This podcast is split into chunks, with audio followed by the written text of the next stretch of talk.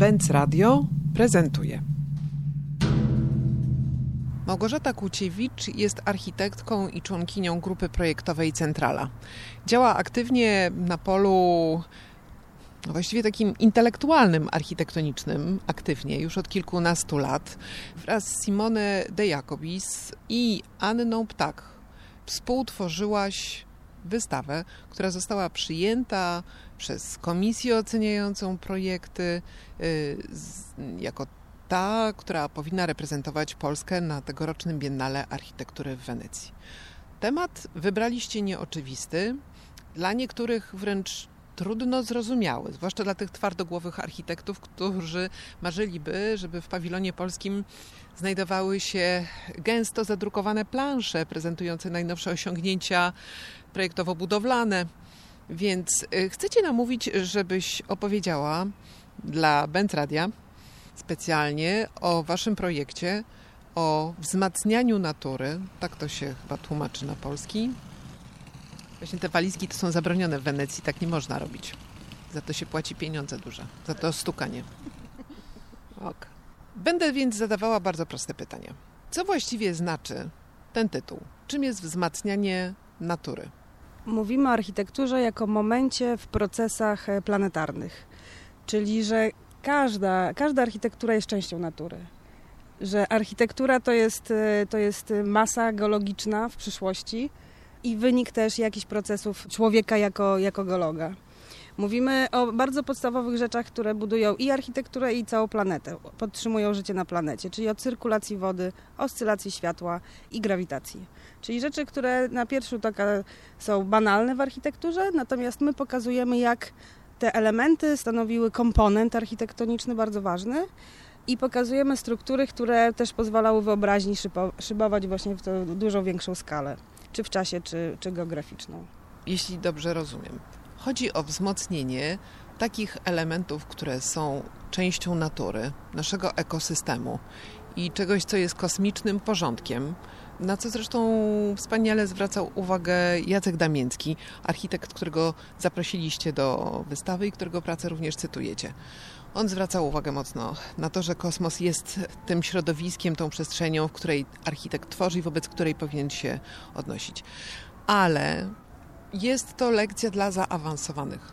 W jaki sposób wyodrębniliście te elementy naturalne, które dzisiaj są nieużywane nie myślą o nich architekci, ani nawet użytkownicy, na które powinniśmy zwrócić uwagę, bo jest to bardzo część, y, ważna część Waszego projektu, która daje później konsekwencje w postaci projektów, którymi którymi mówicie do odwiedzających pawilon? Wszystkie te przykłady wynikają z naszych doświadczeń projektowych czy z naszej praktyki. Pokazujemy dwa historyczne projekty, którymi się zajmujemy od dawna i które nas po prostu nauczyły przez te lata dostrzegać te na pierwszy rzut oka niewidoczne rzeczy, czyli trzecią porę dnia poprzez doświadczenia Szumina a poprzez zajmowanie się terenem sportowym Warszawianka zrozumieliśmy, jaką wspaniałą recepturą dla architektów jest y, wykorzystanie sił obecnych w danym terenie, bo teren Warszawianki jest na skarpie warszawskiej, zgodnie z ich naturą, czyli wykorzystanie procesów właśnie jako budulca tej całej kompozycji.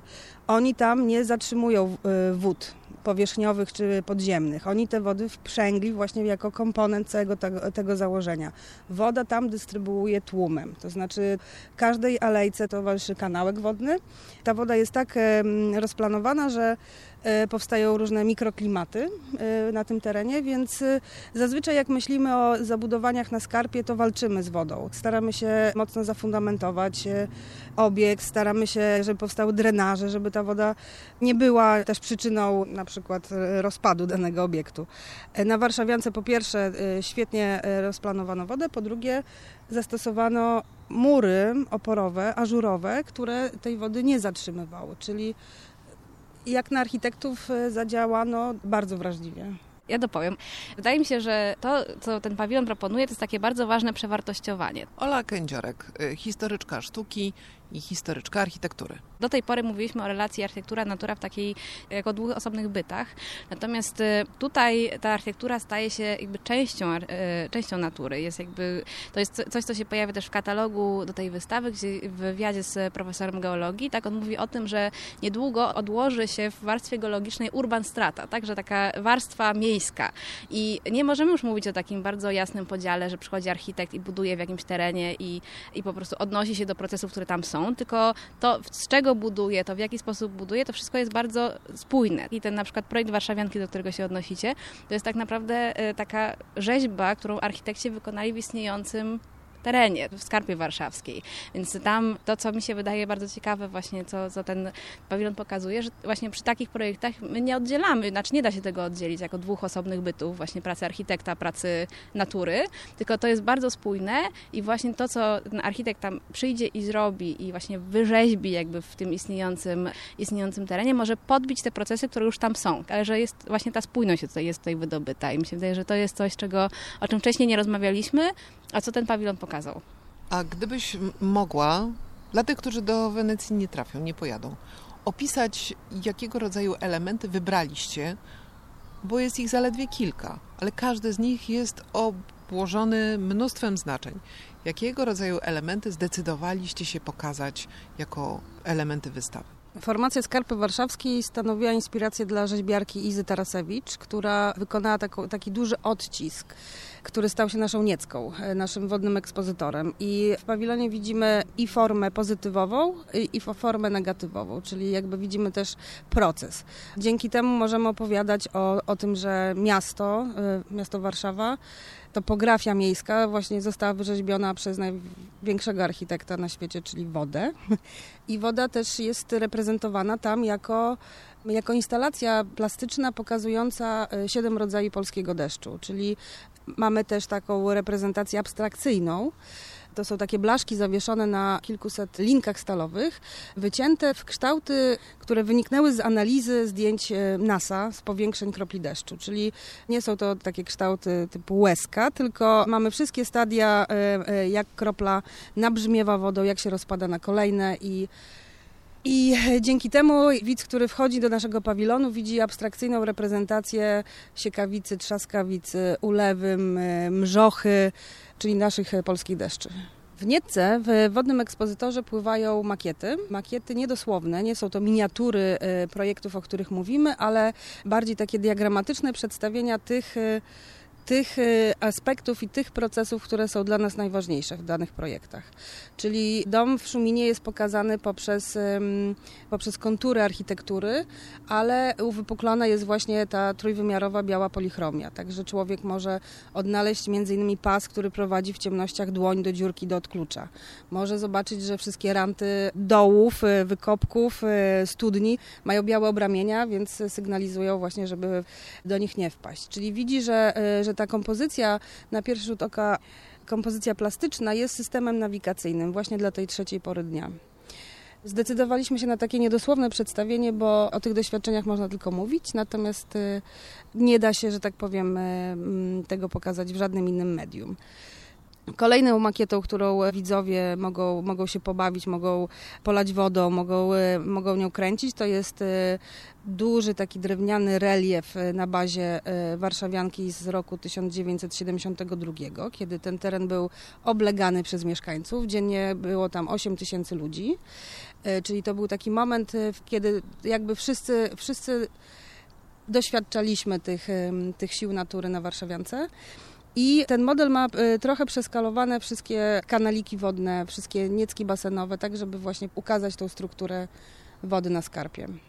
Wśród głosów dotyczących waszego pawilonu znalazły się także głosy krytyczne wobec decyzji, jaką podjęliście, zmieszania narracji dotyczącej dzieł architektów już uznanych o niewątpliwie gigantycznym wpływie na to, w jaki sposób kształtowana była przestrzeń Warszawy i także swoje niezrealizowane projekty, które właściwie są częścią Waszej pracy badawczej.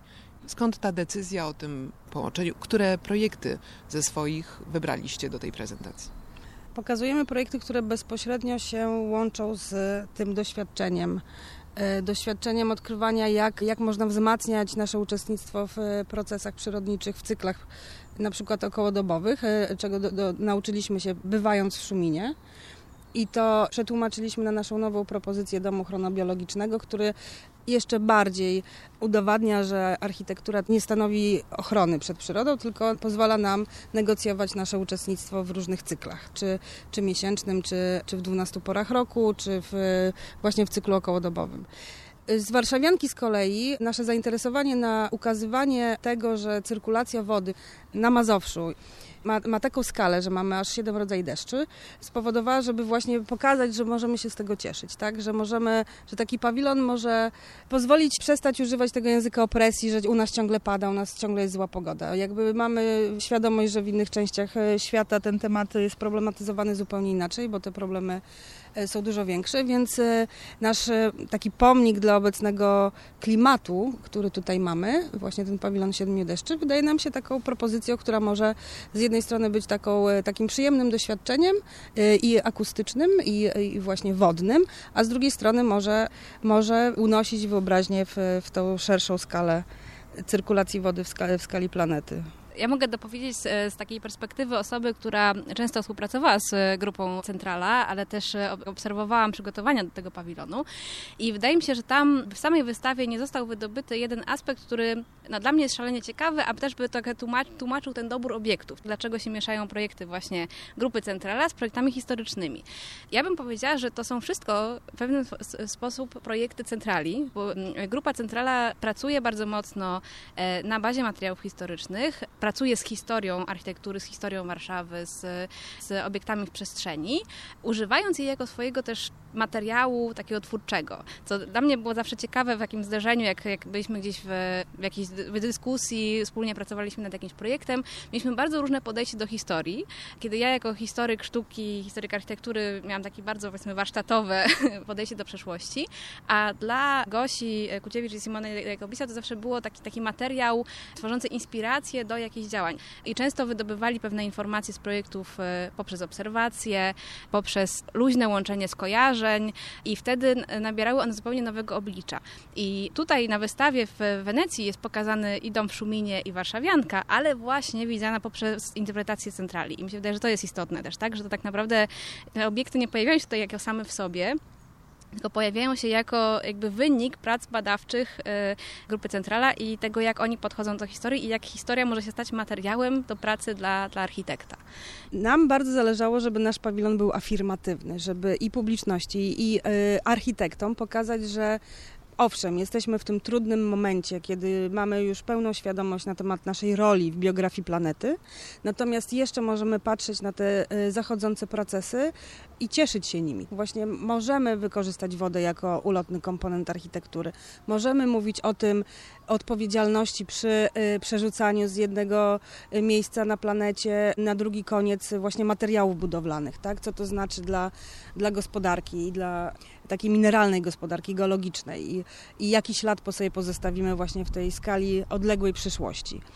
Więc mamy, mamy świadomość, że jesteśmy w takim polu szerszej dyskusji na ten temat, natomiast bardzo nam zależy, bo poprzez lokalne przykłady pokazać ten tą właśnie afirmatywną stronę, bo pan Jacek Damięcki, który jest mentorem tego projektu, on cały czas pokazuje nam, jak cieszyć się architekturą, jak rozumieć, że e, tak jak on mówi, że architektura to jest dyrygowanie kosmosem, a nie rozstawianie dupereli w krajobrazie, że kosmos to nie jest e, coś bardzo od nas odległego, bo jego część opiera się o nasze dłonie. On używa języka w taki sposób, że po prostu e, wyobraźnia architektów jest bardzo pobudzona, a z drugiej strony też pokazuje projekty własne, które które pomagały mu uczestniczyć w tych planetarnych procesach. Więc y, y, to chcemy pokazać w tej szerszej dyskusji na ten temat, że, że inspiracją może być ta siła jednak pozytywnego myślenia. Kiedy Gosia Kuciewicz czy Simone opowiadają o tych swoich projektach i tych swoich odkryciach, tak to mówicie, jakby to była wiedza powszechna. Jakbyście tylko wskazywali na coś, co jest bardzo dobrze nam wszystkim znane i tylko pragnęli to utrwalić. A tymczasem to jest efekt waszych odkryć, jakiegoś badania, ciągłych rozmów, czy z Olą Kędziorek, czy z innymi architektami, czy badaczami architektury. Wy tak naprawdę dla nas odkrywacie istotę pracy tych y, najsłynniejszych nazwisk polskiej architektury, którzy rzeczywiście zmienili sposób myślenia o tym, czym architektura może być dla człowieka. Jakbyś mogła trochę opowiedzieć o tych waszych badaniach? Jak wy to robicie? Czego poszukujecie? Trochę takiej kuchni waszej pracy.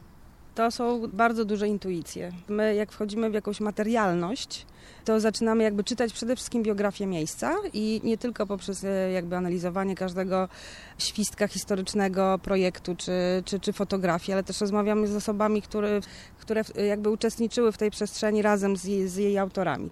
I e, poznajemy na wylot tą materię, to znaczy zaczynamy kojarzyć e, różne wątki z różnych opowieści ludzi i przede wszystkim bywamy w tej przestrzeni, operujemy w, w niej. Nie odgrywamy cudzych rytuałów, ale e, po prostu żyjemy, żyjemy na przykład w domu w Szuminie e, bardzo często bywaliśmy, a po Warszawiance chodziliśmy praktycznie co tydzień w każdą porę roku, więc e, na wylot poznaliśmy tą przestrzeń i zaczęliśmy, i nas najbardziej kręcą te właśnie elementy, które nie stanowią takiej popularnej narracji na temat danego miejsca, tylko jak udaje nam się wydedukować, wyśledzić, jak detektyw odnaleźć jeszcze jakąś nieujawnioną narrację, jakiś wątek. I na Warszawiance była to woda. My nauczyliśmy się czytać rośliny, zaczęliśmy widzieć, gdzie po prostu jest więcej krzaków i zaczęliśmy za nimi iść. Także w pewnym momencie ta struktura wodna się w naszej wyobraźni skrystalizowała, a potem wpisaliśmy sobie właśnie całą fabułę tego, jak, jak te doświadczenia mogły, e, mogły wyglądać, że ta woda spływa, że ta woda była akumulowana w jeziorku, na którym teraz stoi sala do szermierki, więc jest on, można go tylko odczytać poprzez po prostu błoto, które tam e, jest zawsze obecne, że wiatr podskarpia rozbryzgiwał tą taflę wodną w taką świeżą bryzę, która była czesana przez kolumnowe drzewa. Tego w tej przestrzeni nie ma, ale to się wszystko jakby ze sobą skleja w naszej wyobraźni i potem próbujemy to przetłumaczyć na przykład na język makiety. Ten model warszawianki pokazywany w polskim pawilonie to jest jedyny zapis, jak wyglądał cały ten teren sportowy po bardzo jakby skrupulatnych analizach archiwaliów, ale też po bieganiu z miarką po terenie, więc y, dla nas y, ta część procesu, czyli przygotowywanie tych makiet, czy, czy właśnie te, tego reliefu ziemi na Warszawiance, czy domu w Szuminie jest, y, jest bardzo ważnym też produktem, że po tej wystawie to zostanie. To jest projekt, który no on, on, nie jest prosty. On jest y, szczególnie w tej logice Biennale, kiedy się po prostu wpada do pawilonu, ogląda go chwilę i po prostu zaraz wychodzi, bo kolejne jeszcze czekają. Jest on trudny do przyswojenia, tak? Natomiast y, to są takie badania, które mogą gdzieś później mieć jeszcze swoje echo i ja myślę, że tutaj jest taka, taka nadzieja, która też y, gdzieś się wiąże, na przykład dla mnie właśnie z tym, z tym katalogiem, który powstał do tej wystawy, że jakby to jest taka dyskusja, która, która już jest, która właśnie była też pojawiała się śladowo w innych pawilonach, tak jak chociażby w pawilonie amerykańskim, który gdzieś też e, oscylował wokół podobnej perspektywy. E, właśnie zadanie pytania o tym, czym jest architektura w epoce antropocenu. Jak się odnajduje w tych, w tych innych zależnościach człowieka z naturą. I to jest jakby szeroki, szeroki temat, który może jest szansa, że ta wystawa go rozpocznie, a, a później też on jeszcze wejdzie do szerszej dyskusji. Przede wszystkim to jest książka i wystawa.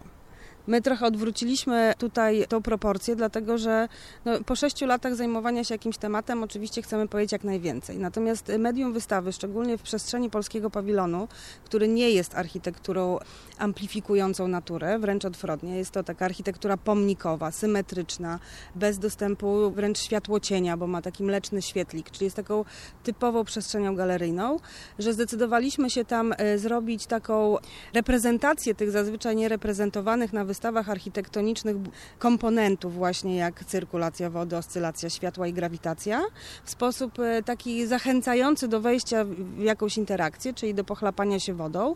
Wspomaga to podłoga, która będzie się starzeć e, w taki naturalny sposób, więc mam nadzieję, że nie, nie będzie odstraszać od tej interakcji z wodą. Zaprogramowaliśmy tam też, że ta instalacja się starzeje, ona rdzewieje, ta woda też będzie, będzie się no, brudzić, więc będzie ta, to negocjowanie z tą naturą będzie też częścią, częścią tego doświadczenia. Więc pawilon to jest taki zwiastun tematu i te osoby, które łykną haczyk, mogą tam usiąść i po prostu e, przeczytać tą książkę. Ta książka e, już jest dostępna. E, wyszła też wersja w języku polskim. Będziemy planować debatę wokół książki w najbliższym czasie. Będziemy też organizować spacery po terenie Warszawianki z geologami, z niearchitektami, z osobami, które różnie czytają tą przestrzeń i też będziemy rekonstruować system donic na roślinność wodną przed gmachem zachęty tego lata. Już tak na koniec, Ola Kędziorek na bieżąco obserwuje to, co się dzieje w, w, architekturze i jakiego rodzaju są trendy wśród tych, którzy architekturę badają, ale właśnie badają również po to, żeby aplikować te rozwiązania do rzeczywistości.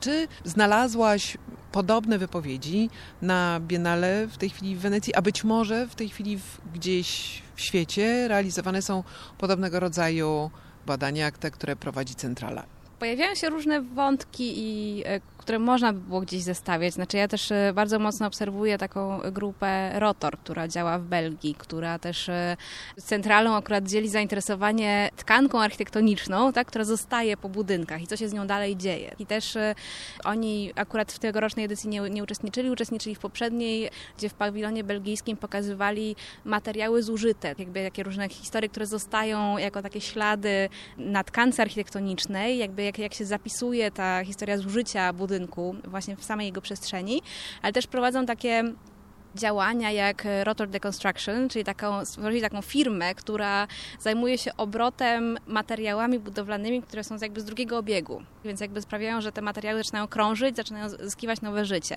To nie jest jakby dokładnie to, co robi Centrala, to jest gdzieś jakby ze sobą fajnie koresponduje, bo znowu ja też miałam okazję z Centralą współpracować przy takim projekcie dotyczącym transplantacji architektonicznych, gdzie też się zastanawialiśmy, jaką e, siłę symboliczną mają pozostałości po budynkach wyburzanych, e, budynkach modernistycznych, i co z nimi się może stać dalej, tak? Jakby w jaki sposób można je użyć, e, transplantować do innych budynków i tak dalej. Więc e, podałam przykład Rotoru, ale jest jeszcze kilka takich, takich grup. E, wydaje mi się, że to, co jest ważne, to to, że to są wszystko grupy, które działają jako think tanki architektoniczne, tak? Że tutaj kluczowe nie jest stworzenie projektu, nie jest stworzenie budynku, tego, z czym się nam najbardziej kojarzy praca architekta, ale właśnie ten nacisk jest położony głównie na pracę intelektualną, która się wydarza, ten proces, na uczenie się z przestrzeni, na analizowanie jej, na taką bardzo mocną, pogłębioną refleksję na temat e, przestrzeni, e, tak zwanej przestrzeni zbudowanej, w tak, której żyjemy, e, już nie tylko architektonicznej, ale jakby bardzo szeroko pomyślanej. I to jest coś, co jest takim bardzo, no mi się wydaje bardzo dobrą odpowiedzią na te czasy, tak? Że też ten wątek pobrzmiewał w tegorocznym Biennale, tak? Że, że budujemy za dużo i że może już jakby powinniśmy przestać budować yy, i teraz wchodzimy w taki nowy etap, kiedy właśnie rola architekta też jest trochę inaczej określana i może właśnie już nie chodzi o to, co jakby cały czas jeszcze w Polsce obserwujemy, o taki, taki horror wakui, taką konieczność zapełniania przestrzeni nowymi budynkami, tylko właśnie o przekierowanie tej funkcji architekta na taką bardziej funkcję, znaczy taką rolę intelektualną, rolę osoby, która e, będzie umiała zmierzyć się z przestrzenią, w której mieszkamy, bardzo spójnie o niej opowiedzieć, wskazać nam różne rzeczy, których e, sami nie widzimy i sprawić, że po prostu już to, w czym istniejemy, będziemy jakby mogli w tym lepiej, lepiej funkcjonować.